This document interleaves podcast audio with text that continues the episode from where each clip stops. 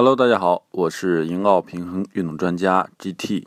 骨盆前倾现在已经是一种比较普遍的现象了，因为我们在日常的生活当中，大部分的朋友都会因为伏案工作，然后在办公桌前久坐。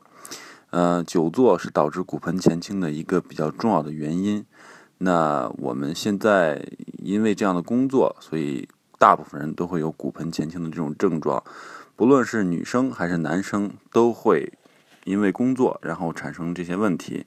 那另外呢，比较胖一点的人，因为肚子的比较大，然后会造成这种负担，然后让骨盆前倾也会出现。